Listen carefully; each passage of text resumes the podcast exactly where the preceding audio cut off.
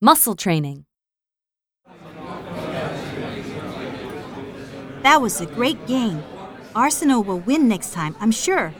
I sure hope so. Anyway, are you ready for a bite to eat? I sure am. Do they do hot food in here as well as drinks? Yes, but it's not table service. We have to order at the bar.